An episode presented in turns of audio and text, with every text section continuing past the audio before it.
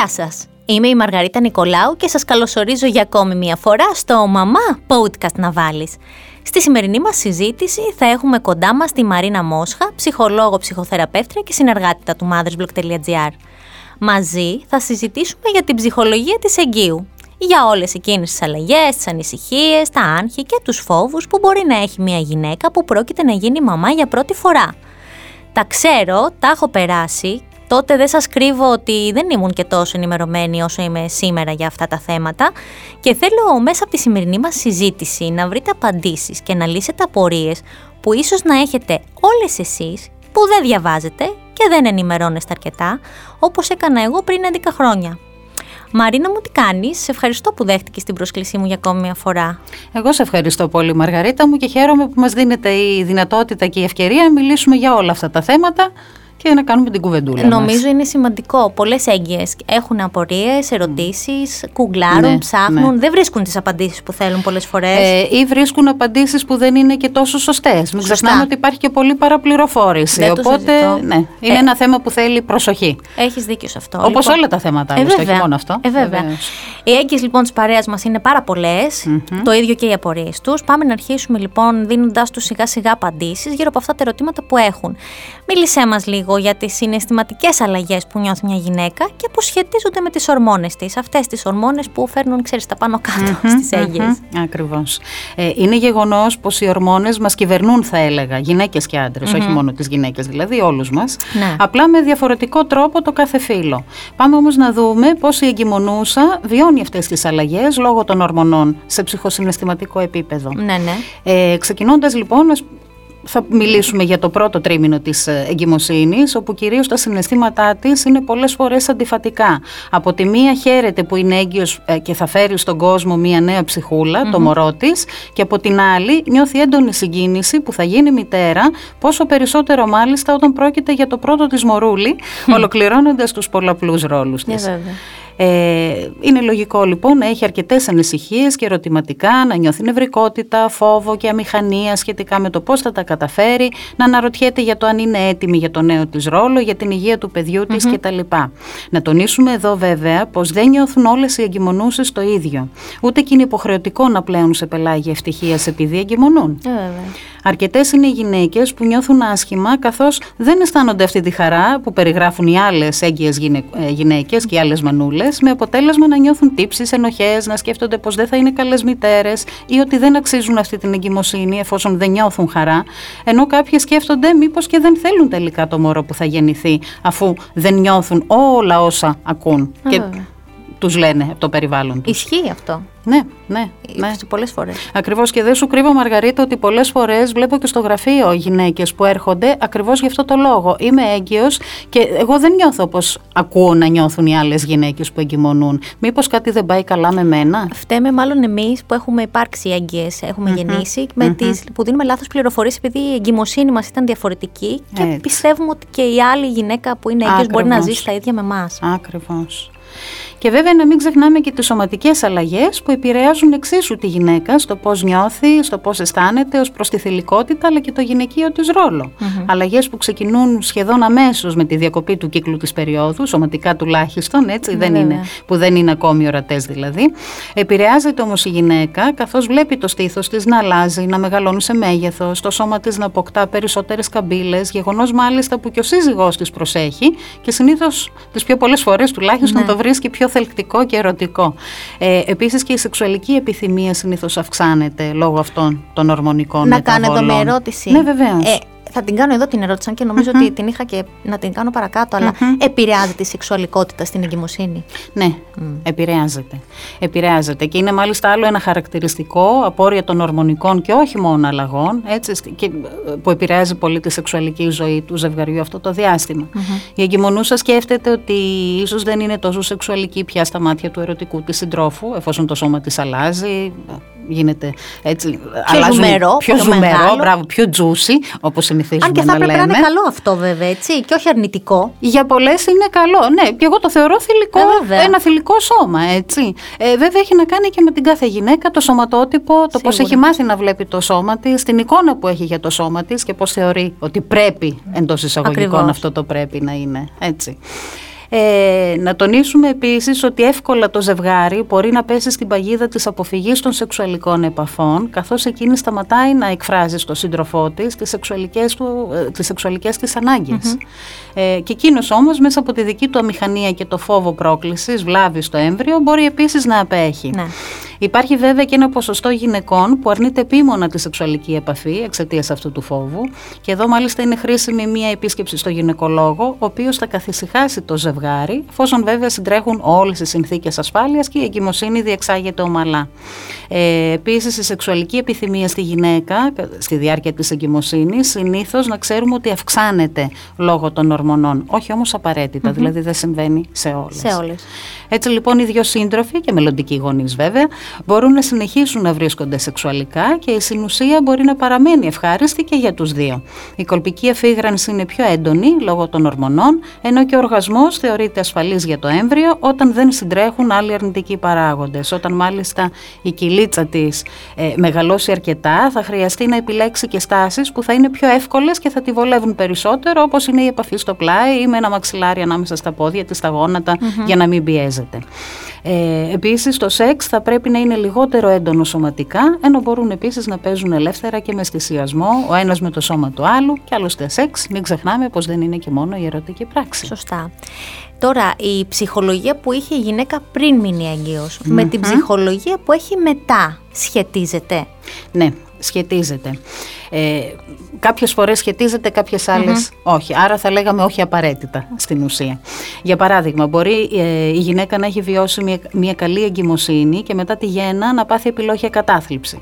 Ε, μπορεί επίσης όσο εγκυμονούσα να είχε πολλές ανησυχίες και άγχη και μετά κρατώντας το μωρό στην αγκαλιά της να νιώσει πολύ καλύτερα. Χωρίς να σημαίνει βέβαια ότι δεν αγχώνεται για το πώς θα είναι μια καλή μαμά για το μικρό της. mm Παρ' όλα αυτά, ε, αν προπάρχει βέβαια και μια ψυχική διαταραχή όπως είναι η κατάθλιψη, μια αγχώδης διαταραχή, μια ψυχαναγκαστική διαταραχή κτλ., ε, θα χρειαστεί επίσης να την λάβουμε σοβαρά υπόψη έτσι, και στην πορεία της εγκυμοσύνης για το πώς θα εξελιχθεί αλλά και πώς θα. Γιατί πιστεύεις ότι συμβαίνει αυτό; Κάποιες γυναίκες ενώ ξεκινούν καλά την εγκυμοσύνη τους έτσι, με, με θετικότητα, με χαρά, τις πιάνει κατάθλιψη κατά τη διάρκεια της εγκυμοσύνης τους, ναι. είτε τους πρώτους που μετά το ξαναβρίσκουν, είτε τους τελευταίους. Ναι. Γιατί έρχεται και το άγχος του, το και του, δεν ξέρω. Γιατί ναι. μπορεί να συμβαίνει αυτό; Ναι.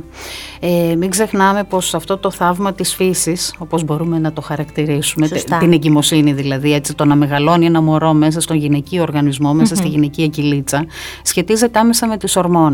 Για παράδειγμα με την απότομη πτώση των επιπέδων των ιστρογόνων και της προγεστερόνης λόγω της κοίησης. Οι ορμόνες λοιπόν, όπως είδαμε και προηγουμένως, μπορούν να επηρεάσουν τη διάθεση της εγγύου, φέρνοντας μια συναισθηματική αστάθεια, να νιώθει δηλαδή πιο, πιο ευάλωτη, ακριβώς, πιο ευάλωτη ψυχικά. Επίσης, η σχέση με το σύζυγο είναι πάρα πολύ σημαντική αυτό το διάστημα. Αν για παράδειγμα υπάρχουν καυγάδες στο ζευγάρι ή αν ο σύζυγος δεν θέλει το μωρό ή γενικότερα αν η σχέση περνάει μια κριση και το μωρό έρχεται σε μια περίοδο που ίσως δεν είναι και η πιο καλή για το ζευγάρι, μπορεί τότε η έγκυος γυναίκα να νιώθει παγιδευμένη σε ένα γάμο που ίσως και να μην τα καταφέρει ή ακόμη και παγιδευμένη σε έναν αποτυχημένο γάμο. Ναι, ναι. Οπότε εκεί καταλαβαίνουμε πώς και πάλι η ψυχική της κατάσταση. Μία ανεπιθύμητη εγκυμοσύνη επίσης από το ζευγάρι ή από το οικογενειακό και κοινωνικό περιβάλλον. Μπορεί δηλαδή να μείνει έγκυος αλλά ε, και ο σύντροφός της να θέλει το μωρό αλλά τα σόγια δεξιά-αριστερά όπως ξέρουμε να μην είναι τόσο έτσι. Ε, αν μια γυναίκα λοιπόν έχει ένα υποστηρικτικό περιβάλλον, σίγουρα θα την κάνει να νιώσει καλύτερα και να αντιμετωπίσει τις ορμονικές επιδράσεις, αλλά και τις ανησυχίες της για την πορεία της εγκυμοσύνης αυτής και γενικότερα της μητρότητας. Άρα λοιπόν ο ρόλος του συντρόφου και του περιβαλλοντος θα πρέπει να είναι υποστηρικτικός απέναντι στην έγκυο για να νιώθει και αυτή καλύτερα ψυχολογικά. Έτσι. Έτσι. Ο ρόλος του συντρόφου έχει μεγάλη σημασία, ε, ε, το πώς εκείνος στέκεται δίπλα της δηλαδή. Τίποτα δεν βοηθάει περισσότερο την έγκυο από ένα σύντροφο που τη στηρίζει συναισθηματικά αλλά και πρακτικά. Είναι εκεί για εκείνη. Ναι, ναι. Και το νιώθει αυτό, το εισπράττει πραγματικά, το εισπράττει η γυναικα Είναι σημαντικό λοιπόν να κατανοήσει τις συναισθηματικές μεταβολές στη διάρκεια της εγκυμοσύνης που πιθανά περνάει η σύντροφό του. Όταν για παράδειγμα, ας πούμε, την βλέπει να βουλιάζει μέσα σε αρνητικά συναισθήματα, σε άγχη για τον τοκετό ή για το ρόλο της ως μητέρα, είναι σημαντικό να τη στηρίξει και να μιλήσουν και οι δύο για το πώς αισθάνονται. Άλλωστε, μπορεί να αναφερόμαστε στην έγκυο και όλα τα φώτα ε, να πέφτουν πάνω της, περνάει όμως και άντρας μια δύσκολη περίοδο, το ναι. διάστημα αυτό. Έτσι. Ε, μια περίοδο που του δημιουργεί εξίσου άγχη, φόβους, ερωτηματικά, αμφιβολίες κτλ. Και ίσως δούμε κάποια άλλη φορά ναι. την πλευρά αυτή. Ε, η ευαισθητοποίηση λοιπόν και η προετοιμασία των ζευγαριών στη διάρκεια της εγκυμοσύνης έχει μεγάλη σημασία, καθώς μπορεί να προλάβει την εξέλιξη μιας καταθλιπτικής συμπτωματολογίας και αργότερα και μετά τη γέννα δεν είναι μόνο η εγκυμοσύνη, ε, είναι και αυτό που ακολουθεί ακριβώς, μετά. Ακριβώς. Έτσι, αναπτύσσει επίσης έναν ακόμη πιο στενό δεσμό το ζευγάρι παίζει ρόλο η καλή ψυχολογία της εγγύου στην ανάπτυξη του εμβρίου; Επηρεάζεται δηλαδή το έμβριο από την άσχημη ψυχολογία; Ναι, σήμερα λέμε ναι. Εδώ και πολλά χρόνια οι ειδικοί μελετούν τη σημασία των προγεννητικών εμπειριών στην εξέλιξη του ανθρώπου καταλήγοντας στο ότι γονιός τελικά δεν γίνεσαι μόνο όταν το βρέφος έχει έρθει στον κόσμο αλλά ο ρόλος αυτός ξεκινάει από τη σύλληψη σχεδόν. Mm-hmm. Διάφορες έρευνες λοιπόν και μελέτες καταλήγουν στο συμπέρασμα ε, ότι οι αισθήσεις του εμβρίου αναπτύσσονται ενδομήτρια και μάλιστα η μήτρα μπορεί να θεωρηθεί και ως το πρώτο του σχολείο χαριτολογώντας αν το πούμε όπου το έμβριο επηρεάζεται πραγματικά από τα συναισθήματα και τις αντιλήψεις της μητέρας αλλά και του μπαμπά έτσι μην ξεχνάμε γιατί είναι μέσα στην κυλίτσα μεν Ακούει. αλλά... Α, μπράβο. Έρευνες επίσης έχουν δείξει ότι το ψυχολογικό χρόνιο άγχος που μπορεί να έχει έγκυος μπορεί να προκαλέσει αυξημένη έκρηση κατεχολαμινών που με τη σειρά τους προκαλούν και εκείνες αυξημένη περιγεννητική θνησιμότητα, αλλίωσης στη μορφολογία του πλακούντα, αλλά και καθυστέρησης στην εμβρυϊκή ανάπτυξη. Αντίθετα, όταν η μητέρα βλέπουμε είναι ήρεμη και νιώθει καλά, αναπτύσσεται μια θετική επικοινωνία ανάμεσα στο έμβριο και στην έγκυο που συμβάλλει στην καλή εμβρυϊκή ανάπτυξη. Και δεν είναι τυχαίο άλλωστε οι αναφορές από εγγύους γύρω από το πώς συμπεριφέρεται το έμβριο στη μήτρα όταν εκείνε είναι αγχωμένε ή στενοχωρημένες. Όπου και το έμβριο παρουσιάζει ανάλογη και έντονη δραστηριότητα στην κυλίτσα της ε, και πω όταν νιώθουν ηρεμία και ασφάλεια, που και εκείνο ακριβώς εισπράττει αυτή την ηρεμία και την ασφάλεια και είναι πιο ήσυχο. Αυτά τα θετικά συναισθήματα μεταφέρονται λοιπόν και στο έμβριο, βοηθώντας τον να αναπτυχθεί φυσιολογικά. Πώς μπορεί μια έγκυος να ετοιμαστεί σωστά ψυχολογικά για την ημέρα του τοκετού; Ε, πρώτα απ' όλα χρειάζεται να έχει ενημερωθεί για το τι θα ακολουθήσει. Η πληροφόρηση αυτή την βοηθάει στην ψυχική προετοιμασία ώστε να μην τρομοκρατηθεί λόγω των πόνων της γένας ή να έχει ήδη αποφασίσει αν θα κάνει επισκληρίδιο για παράδειγμα ή να γνωρίζει και πώς αντιδρά το σώμα mm-hmm. άλλωστε εκείνη τη στιγμή εκρίνοντας ενδορφίνες σε πολύ μεγαλύτερες ποσότητες από το φυσιολογικό ώστε να μπορέσει να ανταπεξέλθει στις οδύνες του τοκετού. Μην ξεχνάμε ότι η φύση έχει προβλέψει για, Για όλα. όλα. Ε, να έχει επίσης έτοιμο ό,τι χρειάζεται για το μεευτήριο, τη βαλιτσούλα της, τη γνωστή, και να γνωρίζει ποιος θα την μεταφέρει εκεί, ώστε το πρακτικό τουλάχιστον κομμάτι να έχει διευθετηθεί και να μην το σκέφτεται. Αν έχει και άλλα παιδιά επίσης, να είναι ήδη κανονισμένο ποιος θα τα κρατήσει ή, θα τα πάρει, ή ποιος θα τα πάρει από το σχολείο και θα τα φροντίσει για το διάστημα που εκείνη θα βρίσκεται στο μεευτήριο. Και ασφαλώς βέβαια η παρουσία των αγαπημένων της ατόμων είναι σημαντική και κυρίω του συζύγου Βέβαια. ή συντρόφου. Τέλος, μπορείς να μας δώσεις μερικές συμβουλές επιγραμματικά για τις εγγυούλες που μας ακούνε και που θέλουν να ακούσουν κάτι έτσι να τους φτιάξει τη διάθεση και την ψυχολογία. Βεβαίως. Πέρα από τις συμβουλές του γυναικολόγου, βέβαια, για την ομαλή εξέλιξη της εγκυμοσύνης, χρειάζεται οι εγγυούλε να προσέξουν και τον εαυτό τους. Μην ξεχνάμε πως το μωρό τους, όταν γεννηθεί, έχει ανάγκη από μια μανούλα που θα είναι εκεί για να το φροντίσει. Και για να γίνει αυτό, χρειάζεται και εκείνη να νιώθει καλά με τον εαυτό της και με τον σύντροφό της, βέβαια. Έτσι λοιπόν, θα χρειαστεί να θέσει ως προτεραιότητα τον εαυτό της αυτό το διάστημα και να μην το ξεχνάει αυτό.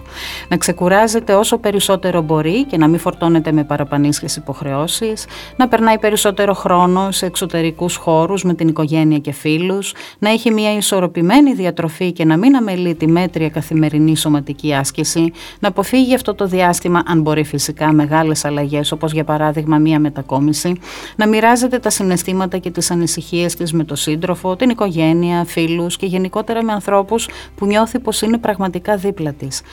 Και βέβαια να μιλάει και με το μωρό της, αν και περισσότερες συγκιούλες το κάνουν το αυτό. Έτσι το χαϊδεύουν, χαϊδεύουν την κυλίτσα. Βάζουν μουσική. Ακριβώς. Ε, πραγματικά βοηθάει πολύ και την ίδια στο να αναπτύξει δεσμό μαζί του. Βοηθάει όμως και το έμβριο, όπως είπαμε προηγουμένως. Μαρίνα μου, σε ευχαριστώ πάρα πολύ για την ενδιαφέρουσα κουβέντα που είχαμε. Ελπίζω να τη βρήκαν εξίσου ενδιαφέρουσα και οι αναγνώστριές mm-hmm. μας. Και εγώ ευχαριστώ πάρα πολύ Μαργαρίτα για την πρόσκληση. Και θα τα πούμε την επόμενη φορά σίγουρα με άλλο θέμα το οποίο θα μας ζητήσουν οι φίλες μας γιατί έχουν έρθει αρκετές έτσι ερωτήσεις και θέλουν, έχουν πολλές απορίες μάλλον σε πολλά θέματα και επειδή δεν βρίσκουν απαντήσεις ναι. όπως είπαμε στο site, ε. όχι μόνο το δικό μας και σε γενικότερα στο διαδίκτυο τις ενδιαφέρει και θελουν να τα ακούσουν. Λοιπόν, εγώ εύχομαι να λύσαμε όλες τις απορίες που έχουν οι εγγυούλε της παρέας μας γύρω από τις αλλαγές που νιώθουν, τόσο ψυχολογικά όσο και σωματικά. Είμαι η Μαργαρίτα Νικολάου και σε αυτό το σημείο ολοκληρώθηκε η συζήτηση που είχαμε με τη Μαρίνα Μόσχα, ψυχολόγο ψυχοθεραπεύτρια.